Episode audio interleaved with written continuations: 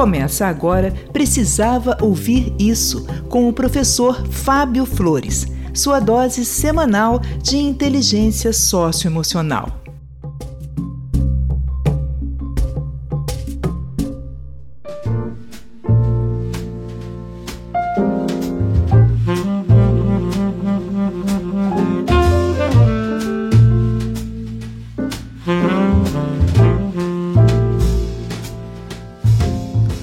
Eu sou o professor Fábio Flores e esse é o podcast Precisava Ouvir Isso. E hoje eu venho aqui falar com você sobre as armadilhas emocionais do Instagram. Já tem um tempo que eu venho percebendo algumas armadilhas emocionais bem perigosas lá no Instagram e hoje eu decidi trazer aqui para o podcast e, e quero pensar junto com você sobre essas armadilhas, tá bom? Quem sabe talvez você esteja se prendendo a uma dessas armadilhas. A que talvez seja a mais evidente é a busca da perfeição. Essa busca pela perfeição já ganhou até nome entre os arquitetos e decoradores. É o tal do Instagramável. Instagramável é aquele ambiente que primeiramente foi pensado para gerar conteúdo para o Instagram, sabe? Depois, os arquitetos e decoradores eles pensam a funcionalidade e a praticidade no uso cotidiano. É aquele lugar com decoração e iluminação para você fazer vídeo, foto, story. É praticamente uma criação de cenário, sabe? Já existem escritórios instagramáveis, consultórios instagramáveis e até mesmo motéis instagramáveis. Tudo pensado para você poder tentar convencer os seus seguidores que a sua vida é perfeita e os ambientes que você frequenta são sempre marcados pelo garbo e pela elegância.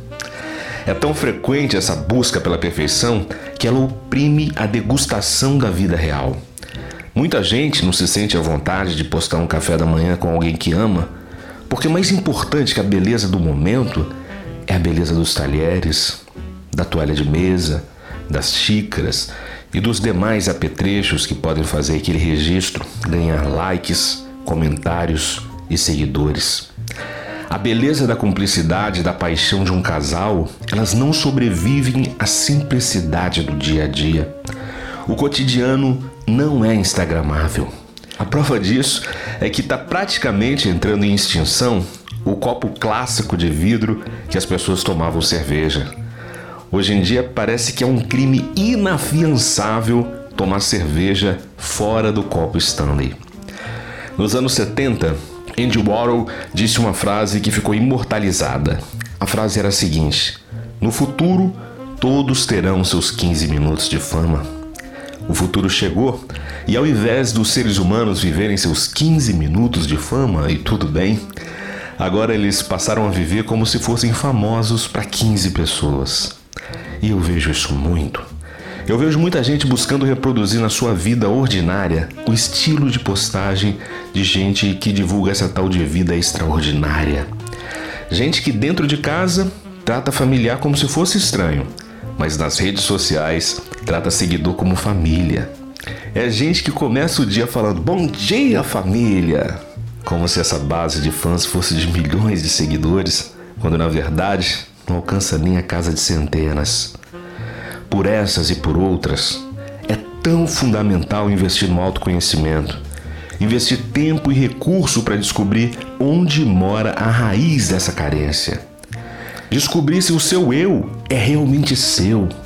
Descobrir em que momento da sua história você se sentiu tão invisibilizado que hoje tenta compensar esse sofrimento com essa overdose de exposição. Em que momento você se sentiu tão inadequado que passou a usar como band-aid essa busca pela perfeição?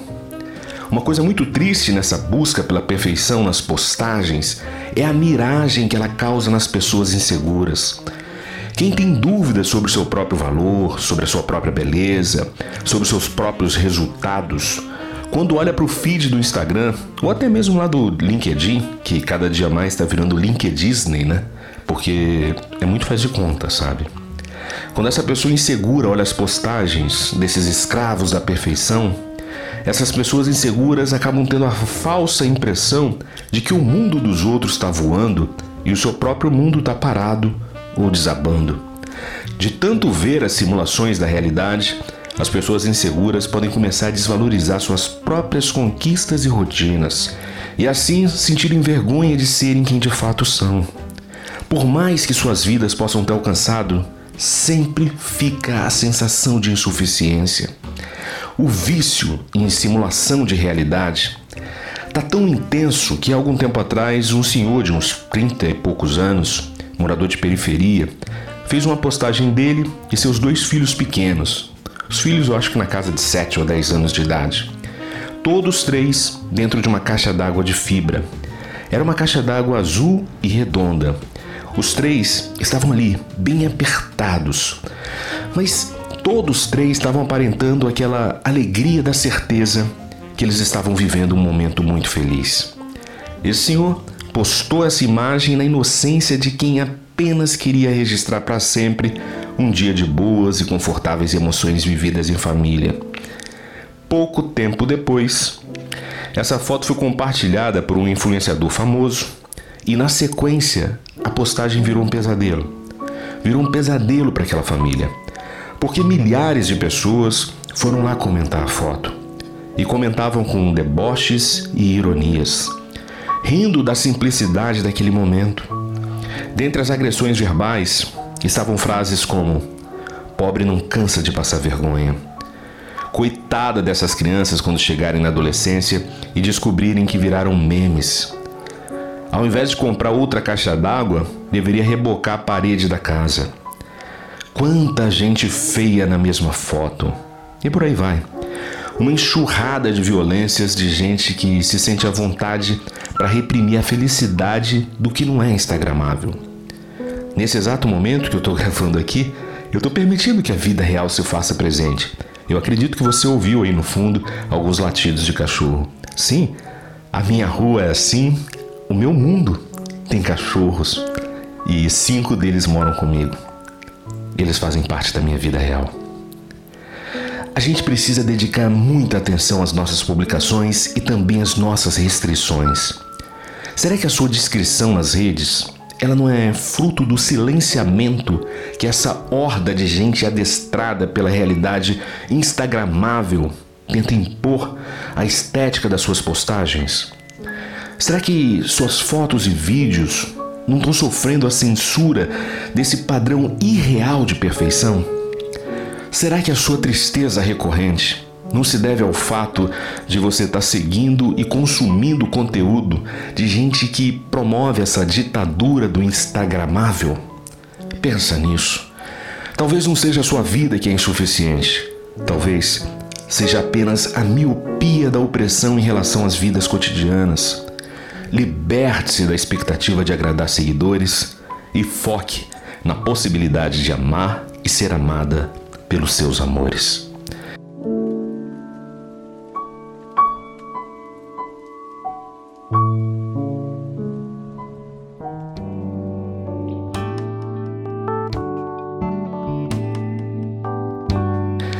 Esse foi mais um episódio do podcast Precisava Ouvir Isso. Eu te agradeço imensamente por ter ouvido até aqui.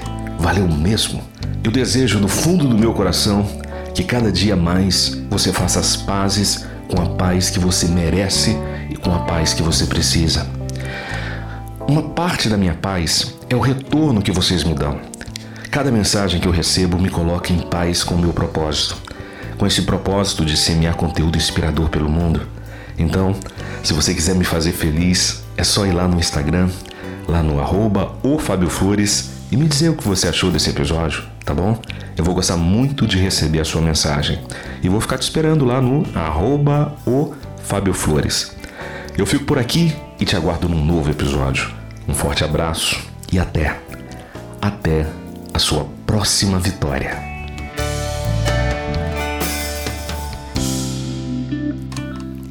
E aí, você precisava ouvir isso?